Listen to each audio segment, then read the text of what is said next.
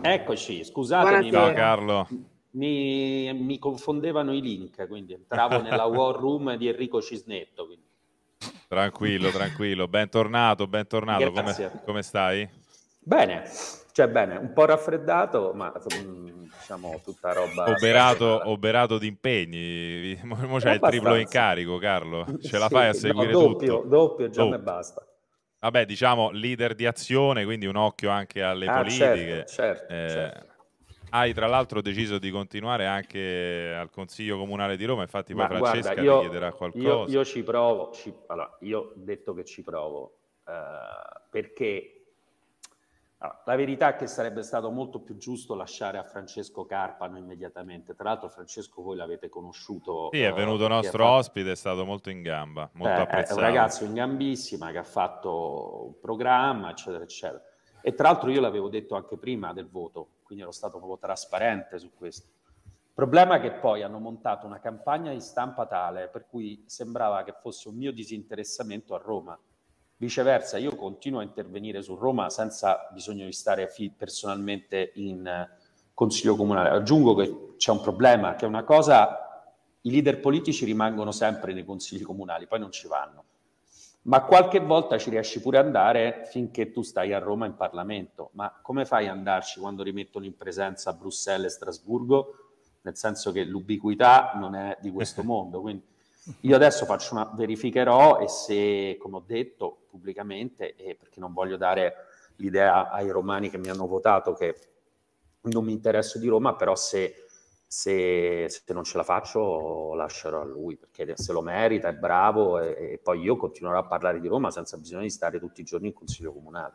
Certo, tra l'altro c'era Francesca, a questo punto visto abbiamo citato Roma e ti voleva fare una domanda. Faccio subito. Vai Francesca. Sì, eh, in realtà è doppia domanda, c'è cioè più una curiosità. Allora, uno, se eh, parlavamo in questi giorni, abbiamo visto che il neo sindaco Gualtieri eh, prevede questo bonus per i lavoratori dell'AMA per andare a fare questa famosa pulizia straordinaria e quindi le volevo chiedere cosa ne pensava in questo senso. E l'altra curiosità invece che abbiamo visto oggi dell'introduzione dal 6 dicembre del Green Pass sui mezzi di trasporto pubblico locale, la ministra Gelmini ha parlato di controlli a campione, ma io mi chiedevo come fosse possibile fare questo tipo di controlli non tanto sulla metro di Roma che forse è un po' più controllabile tramite i tornelli, ma più che altro sui mezzi quali gli autobus, pullman, eccetera, eccetera. allora, sul primo punto ho fatto un intervento molto duro in occasione delle linee programmatiche presentate da Gualtieri. Prima perché erano fuffa totale, cioè non c'era niente in quelle linee programmatiche che non fosse, vogliamo, una città più verde, più amica per i giovani, per le donne, per gli anziani gli uomini di 40 anni possono morire, diciamo, di base, perché è l'unica categoria che non viene mai nominata perché non fa fico, quindi, cioè, diciamo, scherzo ovviamente, ma dà il senso di, di, una retorica che fa ridere, perché Roma dei 15 minuti, ma che vuol dire? Ma perché su 15 e non 17 e mezzo o 8,5? C'è sempre questo modo di fare politica per slogan. O il sindaco ma della notte, questo, Carlo. Sì, il sindaco della notte, il sindaco di mezzogiorno, sono tutte robe, vabbè, lasciamo perdere. E, ehm, questo l'ho detto spesso in campagna elettorale. E del resto il, ha fatto una cosa gravissima Gualtieri, che però è esattamente quello che io avevo detto che Gualtieri avrebbe fatto, cioè avrebbe, sarebbe stato dominato dai sindacati dell'AMA, dell'ATAC e dei vigili urbani. E così è stato. Primo provvedimento, io ti do dei soldi se tu fai il 10% in meno di assenze di fatto immotivate, perché se tu dici i giorni di malattia in meno o gli fai fare una cura vita- di vitamine o, o, è chiaro che stai dicendo se non si presentano, se non fanno le assenze, le finte giorni di malattia, e che è una cosa ma gravissima. Eh, ma vi devo dire che la, la, mia esperienza in consiglio comunale è stata già abbastanza, cioè, vedi delle cose che voi umani non, eh, sessioni che iniziano con un'ora e mezza di ritardo, si interrompono, sette vigili urbani in alta uniforme eh, lì a non fare niente. Io l'ho anche scritto, ho detto ma non è rispettoso né per loro eh, né, né, per i cittadini, che, perché devono stare lì, a, cioè mandateli in strada, potete uno. E, e tutto questo dà un senso di generale disorganizzazione. Dopodiché arriveranno molti soldi per il giubileo quindi un po' di polvere sotto al tappeto si metterà, ma i problemi strutturali rimarranno tutti lì. Speriamo bene, speriamo bene per la nostra povera Roma. Ah, scusa, sui trasporti, mh, la, no, se fai controlli a campione li puoi fare ovunque, perché a campione vuol dire che sale, non si sa chi, perché i vigili urbani si rifiutavano di farlo prima, per cui non so chi sì. fanno salire. Eh, già che i vigili urbani si possano rifiutare di farlo, per me, diciamo, eccede la mia capacità di comprensione sul rapporto gerarchico, però diciamo che è così. Eh, sali sull'autobus, controlli il Green Pass a campione, che vuol dire che lo fai raramente e quando li becchi, eccetera ma eh, quello che invece non si riesce a fare è il controllo sistematico, cioè di chiunque eh, sale sì. sull'autobus. Quello non si riuscirà a fare perché devi predisporre, dovresti avere un lettore dei biglietti elettronico che tu puoi aggiornare facendo il lettore del Green Pass. Esatto. elettronico. Insomma, mi sembra tutta una roba futuribile, almeno per Roma. Perché diciamo. poi, Carlo, anche sul Green Pass noi ne abbiamo parlato spesso, insomma, troppo è veramente troppo facile eludere il mezzo del Green Pass andava pensato meglio. Cioè, se io. Sì, però so... come lo fai, Ivan? Perché qua ma, ma almeno a metterci una foto, che ne so, come un documento di identità. Ma se, se sì, tu ma... mi passi, se io non sono vaccinato e tu mi passi il tuo Green Pass, io vado al cinema indisturbato, sì, sì. entro in un ristorante indisturbato. Lo so, lo so, hai ragione, però è anche vero che il Green Pass è uno strumento che essenzialmente serve per rafforzare, cioè per indurre la gente a vaccinarsi quindi è anche il super Green Pass. Poi i delinquenti, voglio dire, è successo sempre, riescono sempre a, a, a, a, svicolare ed è difficile fare, diciamo, cose che li mettono al sicuro, perché poi dovresti dire di controllare il Green Pass col documento di identità, che è persino più facile di avere il Però Green Pass con la foto. Esatto. Però non lo fanno perché molti si rifiutano di farlo e cioè, dicono che non sta a loro fare i controlli dei documenti di identità. Quindi, come al solito, sono un po' quei casini italiani. Detto ciò, sai, rispetto agli altri paesi europei, noi siamo quelli che stanno gestendo meglio sto casino, eh, questo bisogna pure dirlo. Eh. Sì, sì, è vero, è vero. Speriamo, speriamo, che alla lunga, insomma, non siano altre problematiche. Ora vediamo. No, no, è, eh, è, come dicono gli inglesi, as of today, eh, noi possiamo dire che questo governo le cose tra vaccinazioni e contenimento, per quanto possibile, dei contagi l'ha fatta, insomma. Okay. In mezzo a mille polemiche poi, eh, perché poi appunto quelli che vanno in piazza, quelli che si vanno in piazza e si È infettano, dura. quelli che vanno in piazza e menano gli altri. Cioè, Politici diciamo, che vanno in tv a dire che la vaccinazione crea le varianti. Non serve a niente, certo, eh, eh, ma, ma quello non è, non è, colpa dei politici perché quelli intanto non andavano eletti politici, ma dico, secondo è colpa di chi li invita, perché voglio dire, tu è come se tu mettessi... Più che altro diciamo, è senza a... contraddittorio il problema. Se esatto, è come se tu mettessi... Ma se sai, il punto è che anche il contraddittorio, se tu metti un contraddittorio tra uno che sostiene che il cielo è verde con tinteggiature rosa a pois e, uno che dice che è azzurro, non c'è contraddittorio, c'è uno che dice delle idiozie. Allora, secondo me, non, non tutte le tesi hanno diritto uh, di, di essere esposte. Diciamo. Cioè, non è che qualunque Tutto cosa. C'è un limite. Se, eh, non è che se no, io domani dico c'è una struttura di servizi segreti internazionale che inocula il vaccino per controllare la tua mente, posso essere ospitato a dire questa idiozia priva di riscontri in tutte le televisioni del regno perché no, no, la penso ridere, esattamente no? come te fin quando si discute insomma eh, su in, alcuni controsensi alcune, appunto, certo, certo. alcuni discorsi dei controlli sul Green Pass eh, certo perché, ma quello però, è giusto se eh. devo invitare uno che pensa che cioè, abbiamo, eh, Giletti che sulla 7 invita invita gente che dice che è andato a Lourdes, lì Tuiac, quel tizio lì che dice che è andato a Lourdes e che il vaccino fa male, gli ha detto il signore che il vaccino fa male, insomma è meglio se ne stesse a No, casa. ma sai, ormai sono dei baracconi, io poi non, non capisco neanche perché i giornalisti, cioè ormai è, è, è, è un, sono contenitori di intrattenimento, no? dove sostanzialmente si invitano i pazzi per farli litigare con i normali, che poi non sono manco normali perché diventano pazzi pure loro, a forza di discutere con i pazzi, e diventa un tale casino per cui la gente non comprende, le informazioni non vengono, eh, come dici tu, non è che nessuno dice, l'altro giorno Cacciari è andato in televisione e ha detto no perché il Giappone, il Giappone. dove sì. nessuno si è vaccinato, eh, se sono vaccinate più persone dell'Italia, ma possibile che uno non dica, il conduttore non dica, almeno nell'edizione successiva, dopo aver capito che è successo, dice esatto. l'altra volta abbiamo ospitato il professor Cacciari che ha detto questa idiozia, tra l'altro con la sua solita sicumera, ma in realtà in Giappone il dato è questo. Carlo, noi, non... abbiamo, noi, abbiamo, ospitato Cacciari lunedì. Eh, quando l'ho contattato, lui mi ha chiesto esplicitamente di non parlare di Covid perché si era stufato. Poi ieri abbiamo visto che continua a farlo in televisione. Infatti, io con lui ho parlato par... di scuola, eh, di istruzione. Ma perché lo invitano sui talk show delle televisioni per parlare di, di questa roba qua? Perché appunto. Potrebbe diverte... rifiutare, però. Sì, potrebbe rifiutare, ma non rifiuta e dice cose cose assurde, si è inventato un premio Nobel che non esiste, dopodiché siccome Cacciari, cioè un professore di filosofia e, eh, che, ha, che, nel passato ha avuto un'ottima reputazione, la gente non, non, non, come posso dire, gli, non, ne vede il ridicolo, ma il ridicolo c'è esattamente come se lo dicesse un'altra persona, cioè sono quello che dice che è ridicolo, è l'oggetto delle cose che dice, cioè tu ti pare che citi un Nobel che non esiste dicendo no perché il Nobel Melon e, e non c'è, ma dico... Ma... Parliamo di cose serie Carlo, allora io ho qui Umberto che scalpita perché eh, voi come azione avete fatto una proposta molto interessante per quanto riguarda l'occupazione giovanile.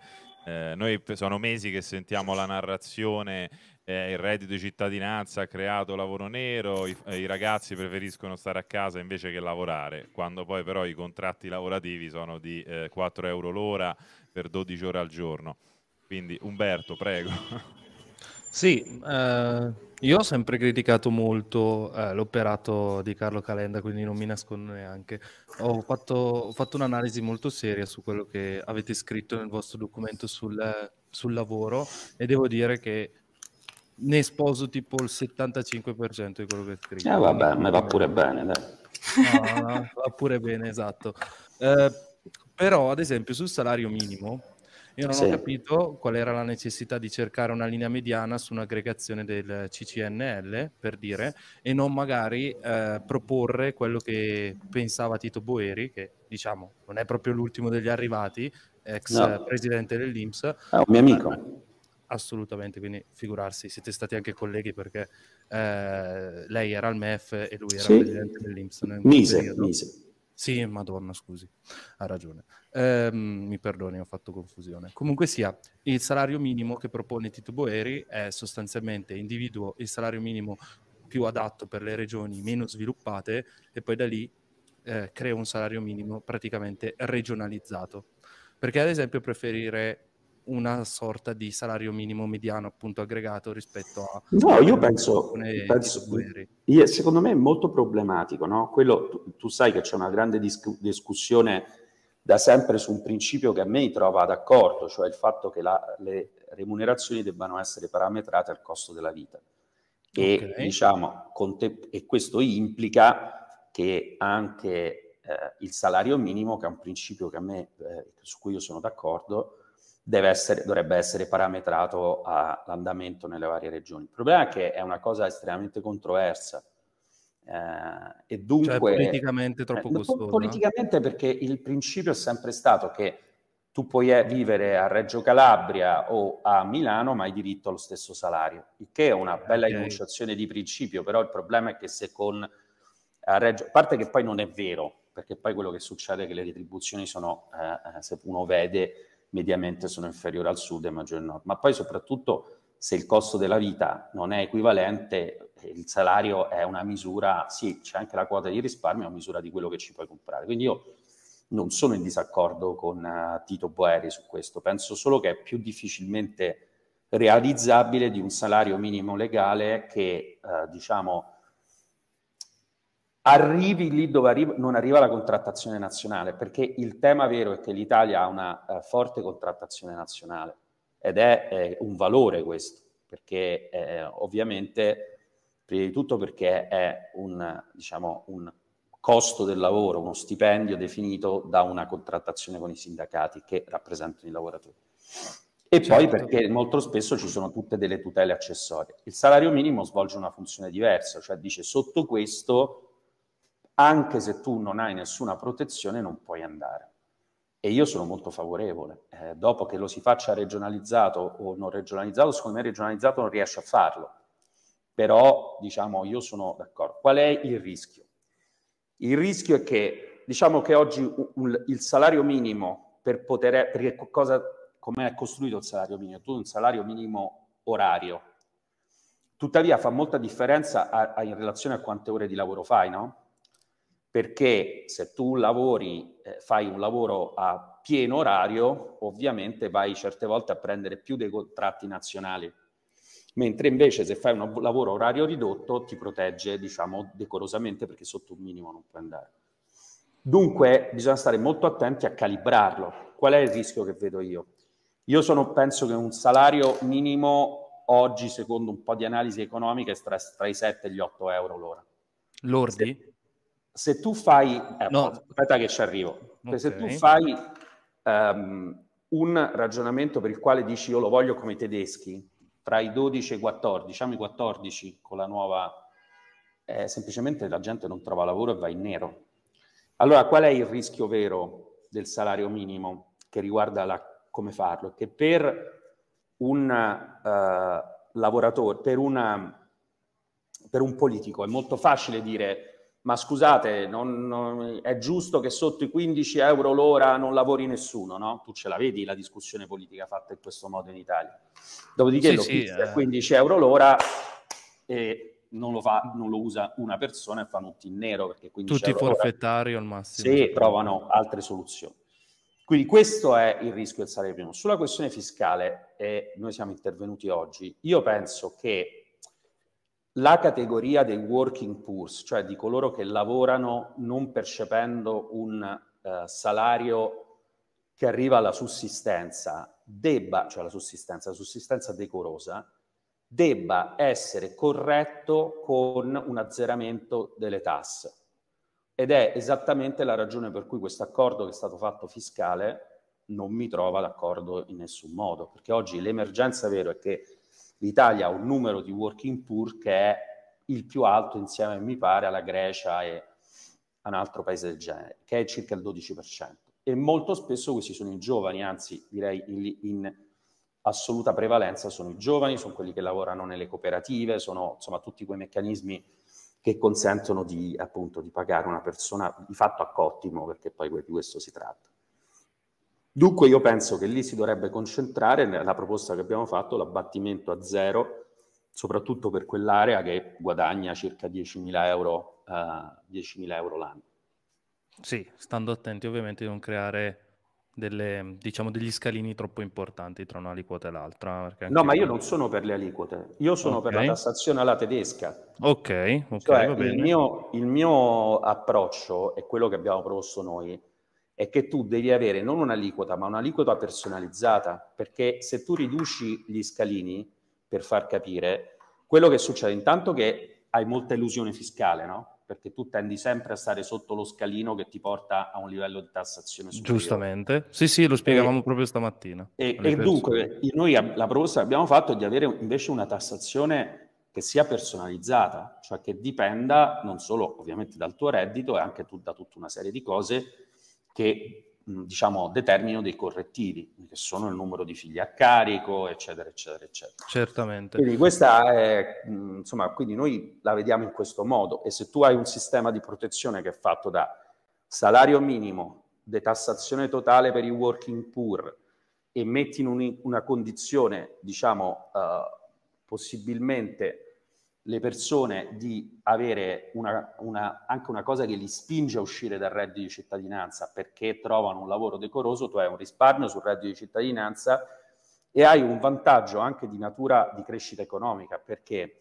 Per due ragioni. Primo perché i giovani vanno via di meno, eh, circa 131.000 se ne vanno via ogni anno e quindi tipo Siracusa che sparisce ogni anno e loro devono mantenere un sistema che sarà molto costoso di welfare sulla sanità e le pensioni mm-hmm. e quindi è, è miope. La seconda cosa è che spendono, cioè se tu fai un abbattimento delle aliquote sulla classe media, eh, quello che succede è che quel risparmio fiscale va in, va in risparmio. Non certo, perché c'è più propensione al consumo, certo. Esatto, sulle classi tu, basse. Perché si sa per studi economici che contratti che sono appunto molto più sicuri, che portano alla pensione, con una disponibilità data medio-medio-alta portano a una quota di risparmio maggiore.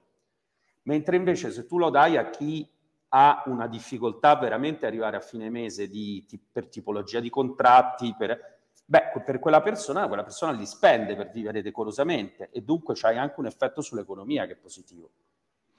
Ok, vado alla, mm, a un'altra criticità che ho riscontrato, che, che poi criticità non, non, la definirei tale, più che altro è mancanza a mio avviso. Cioè, eh, quando parliamo di ricollocazione all'interno del programma di azione, eh, vedo che ci sono tante belle, eh, tanti bei principi di alto livello okay, nel programma che possono essere più o meno condivisi, penso anche dalla maggioranza delle persone in Parlamento in realtà. Ma ad esempio non vedo una proposta un po' più tecnica che invece ho riscontrato in altri punti. Ad esempio, quando parliamo di apprendistato ci sono cose molto più precise, molto più dettagliate, ma anche sul programma di Roma. Eh. Eh, io ho banalmente detto che era molto valido, molto più valido di quello di Guartieri, a mio avviso. Poi è realizzabile, chi lo sa, cioè nel senso non abbiamo ancora la sfera di cristallo. Però su quel lato del ricollocamento, secondo me potrebbe essere interessante apprendere dai modelli magari tedeschi, sono un po' più vicino alla nostra visione, o se vogliamo proprio ribaltare tutta la, tutta la parte del ricollocamento attraverso un modello a, diciamo all'inglese però fa niente, qual è il modello che por- portiamo? È opinabile, diciamo. Però, però magari perché non, non, si è sceso nel dettaglio, perché non c'è ancora la decisione politica no, all'interno no, no, di azione? Politica, o... guarda, il modello, vai, vai il, il problema fondamentale che tu hai oggi è che allora, il ricollocamento si, si consta di, di, cose differenti. Uno, un'agenzia capace di mettere insieme la domanda con l'offerta, e questo è il basico. Yes. E, e, secondo me tu lo devi fare con, aprendo alle agenzie private, cioè non puoi pensare okay. che, a parte i navigator, segnalo, ci sono 2300 persone che quelli incapaci di Di Maio ha assunto e poi che vengono licenziate, perché noi pensiamo sempre che la politica è un giochino di posizionamento ma ci sono 2300 persone a cui è stato raccontato che avrebbero cambiato il mercato del lavoro italiano, nessuno ne ha messi nelle condizioni di farlo e poi li licenziano. Ok? Apro e chiudo. Quindi da un lato secondo me questo si fa dando spazio alle agenzie regionali che funzionano non casualmente nel centro-nord Italia, ma di centri per l'impiego, ma farle, facendole lavorare e interagire con quelle private, perché tu devi allargare il più possibile, cioè da più punti arriva una domanda. Do- dopodiché questa è la parte semplice, perché la parte difficile è la questione di come eh, ridefinisci le tue skills. Nel senso che, um, e questo io diciamo me ne sono occupato molto, uh, io sono uh, molto distante dall'idea di pensare che tu devi solo tutelare il lavoratore e non i posti di lavoro. Perché? Perché quando tu ti trovi davanti, come a me è successo tante volte, a gente che fa gli persone che fanno gli operai, per esempio costruendo compressori per uh, frigoriferi o aria condizionata, che lo sanno fare benissimo e che hanno 52-53 anni, ma te, cioè, eh, eh ri, rischillare quelle persone è una roba molto difficile, perché nel loro lavoro sono i campioni del mondo, ma hanno fatto quello per 30 anni sì, ma Quindi... su Embraco avevi, cioè, eh, ci, si era puntato al reskill, diciamo, di tutto il polo. No, attraverso... io su Embraco avevo puntato una cosa diversa. Cioè, per okay. me, Embraco, la questione era questa. Quando tu hai un'azienda che non va in crisi perché il mercato non funziona più, che ne so, produci penne stilografiche, o altre cose che escono diciamo dal range dei prodotti consumabili o perché è mal gestita, ma semplicemente perché c'è un'anomalia nel mercato. Qual è l'anomalia nel mercato? Che tu hai i paesi dell'est Europa che sono in una fase di sviluppo diverso, quindi è chiaro che consumano e è chiaro che costano molto meno, avendo accesso uguale all'Italia sul mercato del lavoro, quello che succede è che tu sostanzialmente stai dicendo che hai costruito come politico male il disegno del mercato e che pagare il conto sono i lavoratori che non hanno fallito perché eh, i lavoratori non falliscono, diciamo, non è che l'azienda è fallita perché produceva male o perché produceva qualcosa che non va più, ma per un'anomalia del mercato. In quel caso io ho postulato che lo Stato se ne deve occupare, cioè non può semplicemente dire ok, vi do la NASPI e vi saluto, perché quello è un principio di giustizia che viene messo in discussione anche per uno come me che crede nel mercato. E dunque quello che io ho detto è quando, quando Embraco se ne andava, dalla mattina agli ossi, ho detto no way, voi dovete dare almeno due anni di stipendio e una dote per reindustrializzare. Loro hanno trovato questi, che poi alla fine si sono rivelati dei manigoldi. Eh, eh, esatto, però Invitalia ha dato l'ok, cioè Arcuri sì, ma non, Invitalia non c'aveva nessun ok da dare perché non c'erano soldi pubblici. Cioè questo, le due cose che si dimenticano era, primo, mm-hmm. che l'alternativa a quello era il licenziamento istantaneo. Secondo, che non c'era nessun ok da dare perché non c'erano soldi pubblici. Quindi che cosa è successo? Che è pass- in questo passaggio tra privati, tanto io ero convinto che questi erano comunque fragili, okay. che ho chiesto di costituire e deliberato nel Consiglio, nel, nel Consiglio dei Ministri e cioè messo operativamente all'opera un fondo fatto, nato per Embraco, che doveva però coprire più casi, che si chiamava Fondo Antidelocalizzazioni, con una dotazione iniziale di 300 milioni di euro, che potesse essere il paracadute, se voi vi prendete quelle dichiarazioni mie all'epoca, potesse essere il paracadute nel caso che la reindustrializzazione andasse male. Quando io poi sono andato via dal governo e non mi occupavo più di Embraco, però ho continuato a occuparmene, sono l'unico che è andato a vedere lì come stava la situazione. Quando sono andato a vedere ho detto ragazzi, questi sono degli imbroglioni, dovete fare intervenire il fondo. Peccato che l'amico dei lavoratori, abolito, quello che ha abolito la povertà, Di Maio, l'avesse cancellato. E io ho detto ai sindacati, rimettetelo quel fondo, perché se no voi non avete il tempo di trovare una reindustrializzazione seria. Quindi questo secondo me è eh, quello che va fatto nel caso in cui non c'è un fallimento di mercato, ma c'è un fallimento del mercato. Eh, Guarda, io sul posso un attimo, visto sì. che Calenda aveva chiesto Certo, tempo. assolutamente. Ad esempio, Carlo, posso darti del tu? Certo. Ok. Uh, ad esempio, io su, sul polio Embraco ho, ho studiato parecchio nel tempo e secondo me ci sono state alcune cose che non mi tornano. Tipo, ad esempio, io ho una dichiarazione tua ANSA, che magari è riportata male, però me lo dirai tu, ok? Del 26 giugno 18 che dice Oggi è stato formalizzato il progetto di reindustrializzazione che abbiamo negoziato insieme ai sindacati. È la dimostrazione che con concretezza e lavoro serio, piuttosto che con gli slogan, si combattono gli effetti della delocalizzazione. Ma bisogna continuare a vigilare fino alla fine.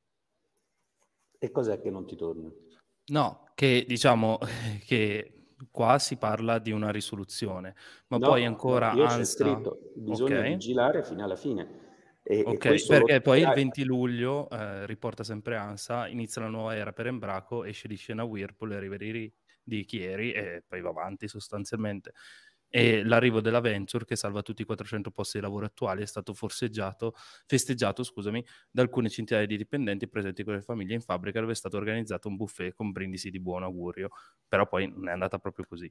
Certo purtroppo. non è andata così, ma infatti quello che ti ho ti ho spiegato è che abbiamo costruito un paracadute per quella situazione.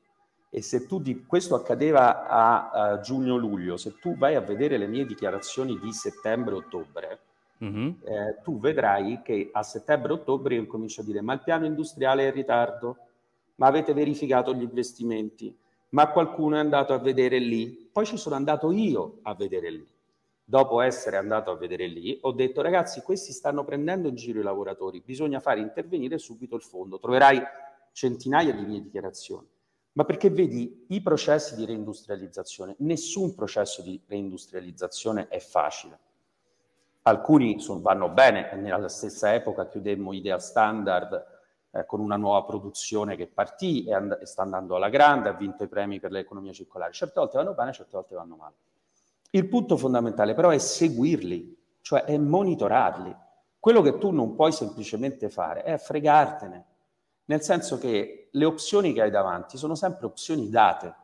In quel momento l'opzione era continuare a tenere i lavoratori in una condizione in cui non venivano licenziati e non andavano in NASPI, oppure farli licenziare e andare in NASPI, fine della discussione, perché mm. un'alternativa non c'era. Allora cosa fai tu? Costruisci degli approcci che di, successivi, dice ok, facciamo questo, però poi io vigilo, però poi gli monto il fondo, però quel paracadute è un paracadute che può intervenire se la reindustrializzazione non funziona. Così si fanno le cose.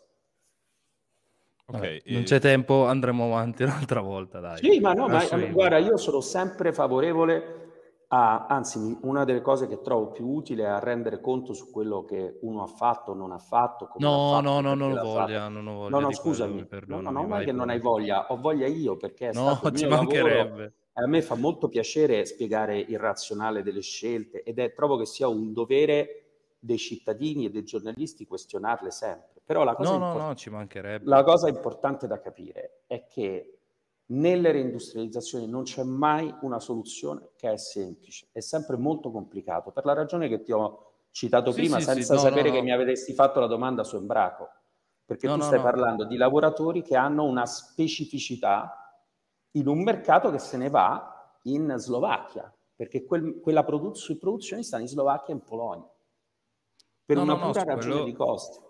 No, su quello posso anche darti ragione, però davvero se, se andiamo a ripercorrere tutto sì, il passato, passa, poi passa. non guardiamo più un attimino. Eh, no, io volevo chiudere su uh, due questioni veloci, Carlo. Siccome abbiamo citato questi sindacati, eh, io eh, vorrei capire eh, un tuo parere sui sindacati, nel senso come possiamo, tornando al discorso dell'occupazione giovanile, anche dare una mano ai giovani eh, che magari possono avere delle idee importanti, start-up, occupazione giovanile, nuovi, nuovi tipi di, di, mansioni, di lavori, anche attraverso il web che stanno nascendo, un po' come il nostro qui su, sulla piattaforma Twitch.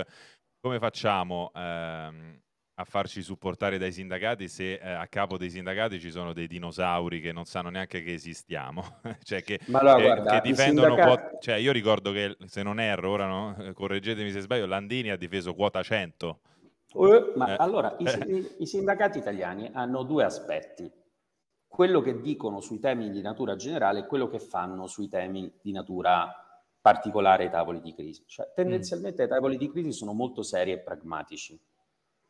Perché? Perché i tavoli di crisi o li risolvi o fai un danno ai lavoratori. Poi ci sono casi in cui hanno fatto discreti disastri. Sulla parte eh, nazionale, semplicemente loro fanno un ragionamento a piedi lista, cioè loro dicono io voglio le pensioni, poi i contratti che tu siano tutti a tempo indeterminato, poi l'abbassamento delle tasse lavora- per i lavoratori, poi, e fanno un, el- un elenco di cose che vogliono, che sono tutte spese. Allora, qual è il problema? È che l- nell'ordine delle loro priorità vengono i pensionati e i lavoratori più garantiti. Attenzione, che non è che sono persone cattive o stanno bene o vanno in giro con l'aereo privato, perché sono persone che in Italia stanno comunque male. C'è un piccolo dettaglio, che i giovani sono quelli che stanno peggio e non gliene frega niente a nessuno perché non sono un bacino elettorale. Perché pensi che questa riforma del fisco, che poteva essere agevolmente fatta prendendo 5 miliardi e 4 e mettendoli su giovani, gli avresti svoltato perché cacchio, zero tasse, cioè ti cambia un profilo di vita, anche sono 150, 200, 150 euro al mese, ma, ma, è un cambiamento. Perché non lo fai? Perché sono pochi e quindi non gliene frega niente a nessuno. Ed è un ragionamento talmente miope per cui devi considerare che quando io faccio questa proposta, sotto i miei social, tu troverai decine di persone che ti dicono ma io ho 50 anni, faccio l'impiegato, non è che me la passo bene. Dico, figlio mio, ma lo so che non te la passi bene. Ma quello che ha, che ha 30 anni, si è laureato in ingegneria, guadagna se lo assumono 1200 euro al mese e non, non riesce e contro i 4000 che gli danno in, in Germania e 4000, diciamo 3000 e aggiungo, è laureato in ingegneria, perché l'altro problema di cui nessuno parla è che noi siamo oggettivamente la società più ignorante d'Europa. E non, per, non i ragazzi che fanno il liceo o vanno all'università, perché quelli sono i migliori d'Europa.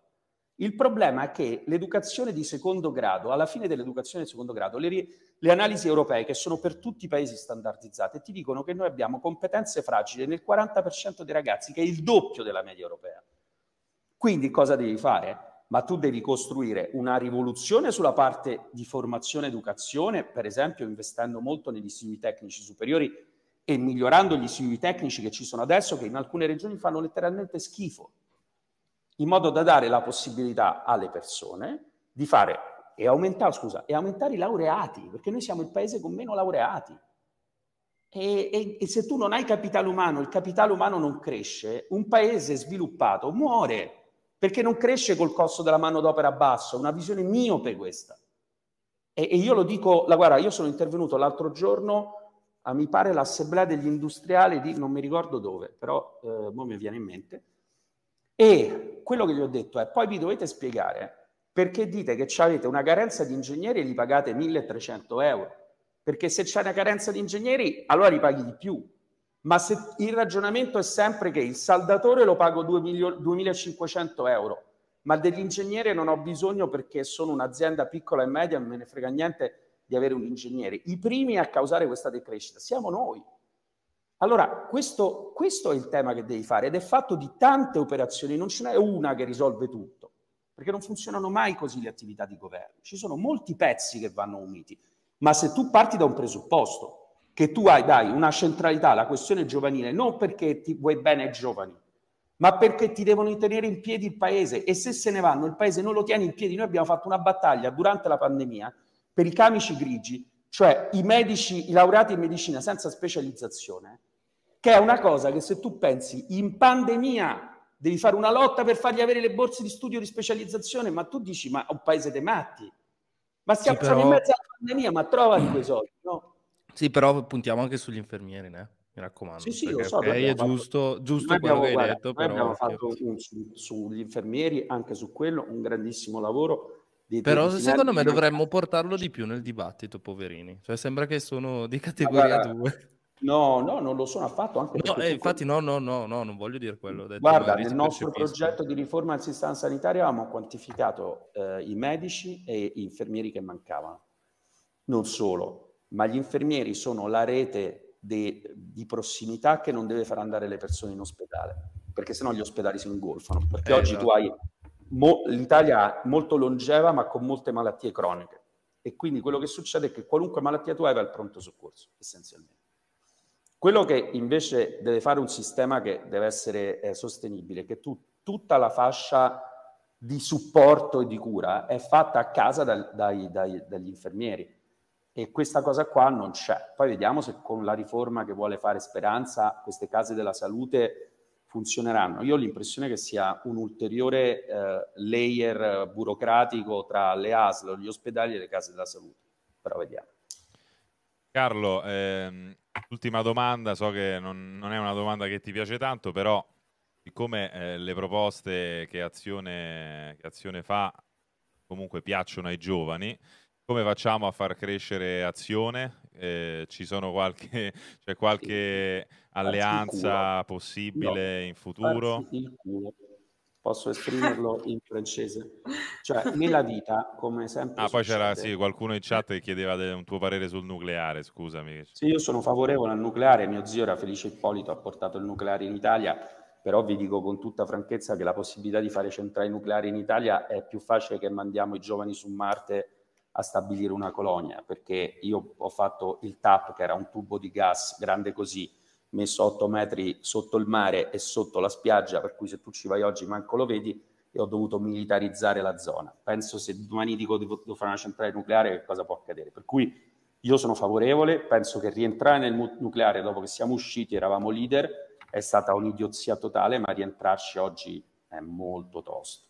Fatti Su quanto riguarda la crescita di azione, è, è il lavoro, quello che stiamo facendo adesso, le proposte, le discussioni, eh, non c'è altro. Cioè, nella vita non ci sono le scorciatoie, non, tu non è che cresci se prendi e ti imbarchi la qualunque, fai solo casino. Però come hai detto tu, un... gli italiani sono, cioè, una parte del popolo italiano è profondamente ignorante. Io ho paura sì, che, fatto... che, parlando, certo... che, parlando, come parli tu eh, e come parlano molti appunto di azione non si riesca ad arrivare a, a tutti quegli indecisi, a quelli che magari una volta votano non di qua e là. Non ci credo, Ivan, non ci credo. Non è quello che è successo a Roma. Non ci credo. E non, uh, non solo... Non è... ci... Fammi eh? dire che quando tu sei candidato a Roma, l'ultimo mese non hai scritto grandissime fesserie su Twitter. Invece certe volte scrivi delle no, cose che una no. cosa dice una cosa, una cosa dice un'altra. No, Tant'è vero che ti... c'è il curioso caso del gemello Calenda c'è anche una no, pagina social non... per ridere e scherzare. È facile, però quello è, è facile, perdere, Umberto, è facile, è, facile, è facile fare ironia su questo, ma ti dico una cosa. Ma certo che è facile, però ti fa perdere punti. Sì, capito? sì, me, eh, me, ne frega il giusto. Il tema uh, ma... è questo. Tu scrivi Ho capito che ti frega il Umberto, giusto, però... Io... Tu scrivi su Twitter? Ciao, una marea di volte. Ecco, perfetto. E ogni tanto commenti quello che scrive un leader politico? Ah, ciao, una volta hai anche commentato un mio post che ti dava eh. contro su Industria 4.0. Ma qual... Esatto, ma qual... però io l'ho commentato. Sai eh, qual è la differenza? Insomma, un giorno o sì, l'altro un... faremo questa discussione. Umberto, quello che ti pare, ma io ti ho risposto. Quanti leader politici rispondono a quelli che scrivono su Twitter? Babbo, non lo so. Cioè, nel Neanche senso... uno. No, Neanche Dipende, uno. tipo Borghi qualche volta risponde. No, no, sto parlando di leader blocca, politici. Però risponde. I leader, i leader, leader i leader, non rispondono. Non nessuno risponde. Ma i leader non vengono neanche... Questa... Carlo, tu sei l'unico leader di partito che abbiamo ospitato. Io sono mesi okay. che, che, mesi che ho tutti i contatti di tutti i leader. Sono mesi che io li contatto e non vengono. Comunque, Umberto, io quello che farò adesso, e l'ho già iniziato a fare, io rispondo molto meno. Così eh, siamo bravo. tutti contenti. Bravo. No, no, no. Perché bravo, vedi, senso, il fatto che un utente mi dica bravo, no. ma te mica mi devi rispondere. Ma sai quante volte ho risposto su Embraco su Twitter? Mille volte. E perché no, vabbè, Luca Bizzarri però te l'ha eh, Luca ma a me non me ne... io voglio bene a Luca Bizzarri, no, ma quando gli ho detto fai il mio social media manager per 12 ore, sì. ha scritto delle banalità della serie voglio bene la mamma, la patria è bella, che bravo che Mattarella. Gli ho detto Luca e meno male che fai il social media manager, sembri il social media manager di Lattanzio o di Rumor, dico scrivi qualcosa e lui ha scritto sono a favore della liberalizzazione delle carni sì, col mio account. Guarda, ti faccio un esempio che hai fatto anche ora stando Vai. qua. Ad esempio, tu, una delle frasi che più ha colpito tantissimi quando te ti sei, sei candidato da solo, sostanzialmente hai detto, ah, adesso faccio azione. Det- hai, hai, detto una frase tipo sul libero mercato, ho detto una marea di puttanate, una cosa del no, genere, no, no, mi ricordo. Poi oggi hai detto è bellissimo il mercato, io ci credo, però lo Stato deve intervenire. No, no, cioè Umberto, decidiamoci uno. No, Umberto, no, no, scusa. Vai, io non, se la spieghi sono contento. Io non parlo, io no, scusa, io non parlo così. No, ovvio, l'ho detto col mio scusami, di gergo. Vai, prego. Fammi parlare, posso parlare con voi ore rispondendo alle cose, mi fa piacere farlo. Mm-hmm. Ma le cose ma non parlo in modo infantile delle cose. No, no, no. Io ho scritto un libro per okay. spiegare perché la globalizzazione è stata gestita in modo ideologico e sbagliato e perché le persone che stavano dal lato vincente della globalizzazione, come io stavo, perché all'epoca lavoravo alla Ferrari, più globalizzate, okay. cioè più cose positive dalla globalizzazione non le potevo vedere non hanno visto l'altra prospettiva che era molto più complessa e che sostanzialmente l'esempio che ho fatto è esattamente quello che ti ho fatto prima, cioè una presentazione di un libro di Polito. Ho detto, noi liberali abbiamo sempre sostenuto che bastava non tutelare i posti di lavoro, ma tutelare i lavoratori. E secondo me questa è una grandissima cazzata, perché non è applicabile a tutti i lavoratori, questo ho detto. Sì, Come te l'ho Italia, detto guarda oggi. che ne abbiamo salvati una marea di cioè nel senso lo Stato è intervenuto tante volte a salvare le imprese sì, sto dicendo cioè, una cosa differente. ma da sempre certo, comunque dovremmo chiudere no, no, no, no, no, ci mancherebbe no, no, fare questo no, non andiamo, non chiudiamo prego, è importante io ho fatto una critica sì. che rifarei non in questi termini perché purtroppo siamo una società dei dementi che leggono il titolo e non guardano mai quello che c'è sotto sul modo in cui i liberali hanno affrontato in maniera ideologica e quindi non liberale il mercato, essendo apodittici e dicendo le cose funzionano così e il mercato risolve tutti i problemi che ci stanno. E questa cosa qui è sbagliata. Ma dire che questa cosa qui è sbagliata è dire io sono contro il libero mercato e sono per l'economia pianificata, sono due cose molto diverse, no? In mezzo c'è un mondo diciamo, in cui, in cui sai tu che dici, cosa forse? fammi finire di spiegare, no, no, vai, c'è vai, un mondo vai, in cui tu dici, in questo caso devi lasciare operare il libero mercato. Ma se c'è questa ingiustizia, devi trovare un correttivo. E questa è la strada che percorro tutti i giorni, è la ragione per cui vedete Gobetti e perché dietro le mie spalle, perché questo partito si chiama Azione, che è un partito liberal socialista, è proprio questo. Cerchiamo di essere pragmatici e anche se uno sbaglia una prospettiva per molti anni, lo spiega. Ma tu hai sentito mai uno dire ho detto una cazzata, la pensavo in modo sbagliato? Io non ho mai sentito. Eppure sono, Beh, diciamo passati, sono passati da fuori dall'euro a viva Draghi. No, sono passati da essere diciamo, stampiamo monete e ce la facciamo da soli a... Vabbè, uguale, prendiamo soldi cosa. dall'Europa, quindi non Beh, è che cambia stessa, tantissimo. Sì, sì, sì, infatti è quello che sto dicendo io, eh, figurati. Comunque, de- secondo me se organizzate una diretta notturna insieme... Io sono, io sono no, anche no, gli voglio bene. no. Io penso che, no, che, la cosa fondamentale nella vita è, è, è, il modo per rifondare la politica è cercare di essere il più diretti possibile. Mm. Però tipo ad esempio, cioè, giuro, e ah, chiudo, Umberto, dico solo una cosa, dai, dai cioè. però in Italia c'è tantissima spesa pubblica, quindi secondo me bisognerebbe ridefinire il punto di equilibrio e poi ragionare come dici tu. Allora, una, vol- una volta che abbiamo ridefinito il punto di equilibrio, allora mi sta bene quello che stai dicendo, però se non ridefinisci quella roba lì... Ma io sono d'accordo, ma infatti io sono... E che c'è? Certo, sono d'accordo. Il problema è che la spesa pubblica, come tu sai, non è... Eh, non è irrilevante il contesto in cui si produce. Per cui è chiaro che se tu hai un contesto di natura pandemica, la spesa pubblica si espande. Il problema è che il tema vero è che la distribuzione della spesa pubblica italiana, che non si è espansa come le altre spese pubbliche, perché comunque noi abbiamo avuto una fase, diciamo, negli ultimi 30 anni in cui la, diciamo, l'indebitamento netto è salito molto meno di altri paesi come Francia e Spagna, anche perché loro erano più e meno indebitati di noi, è, ha un mix che è sbagliato, cioè un mix sbilanciato sulle pensioni, eccetera, cose che sì, sappiamo. Sì, sì, Io sono d'accordo su quella roba là, però okay. non sono d'accordo nel poter classificare le persone liberiste non liberiste no, come se si fosse dentro una linea o fuori da una linea. No, no, la realtà è molto più complessa di così. E quando vai a gestire le cose, Embraco, eh, vai a gestire l'ILVA, eccetera, ti accorgi che è molto più complicato e che la realtà è difficilmente categorizzabile ogni volta, capito? Va bene, basta bene. altrimenti qua finiamo no, no, ci tengo, ci tengo oh, a dire no, che ci tengo a dire che eh, tutti hanno apprezzato il fatto che tu sia rimasto di più Carlo, la tua schiettezza in chat sono tutti molto soddisfatti.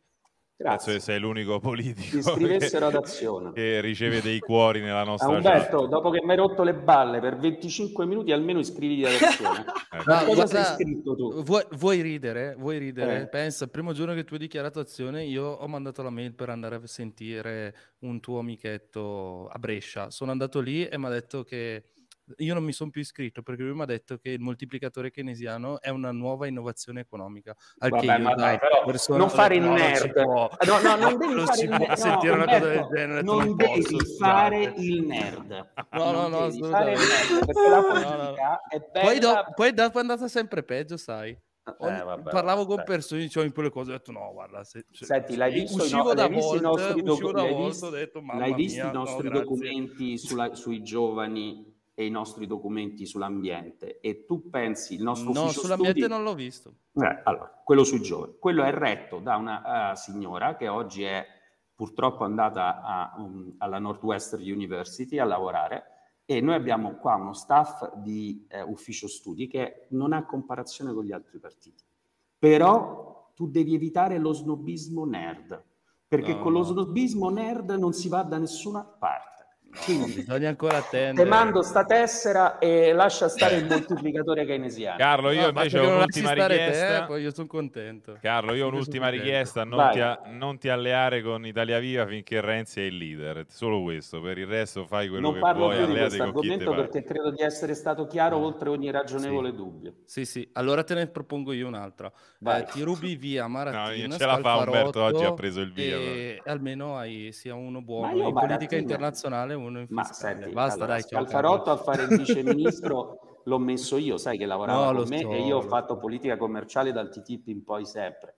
Marattin, figuriamoci, ma loro sono Renzi o morte e io gli voglio bene, ma non è certo. la mia strada, non perché io non stimi quello che ha fatto Renzi come primo presidente del Consiglio, cioè è tutto semplicemente non condivido il suo modo di fare politica, punto. Non è un insulto, credo, è semplicemente una presa di posizione esatto. politica. Assolutamente. Più, invece più Europa ci piace eh, sui temi sì, diritti più Europa, noi lavoriamo molto bene con più Europa. Eh, Battetevi molto rapporto. su eutanasia, cannabis vedrai che i Sì, sì, giovani... vabbè, però, i raga, giovani però non è mo sta cosa che tutto il mondo è a cannabis, pure no, eh.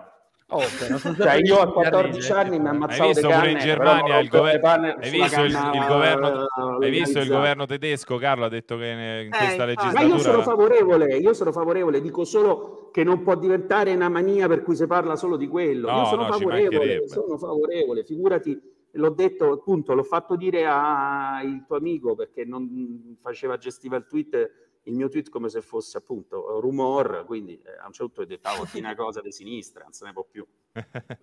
Va bene, Carlo, grazie davvero Ok. per essere rimasto più del Grazie previsto. Dai. mille. Ma figuriamoci. Alla un prossima. Un piacere. abbraccio, ciao. Ciao. Ciao, buona serata, buon lavoro.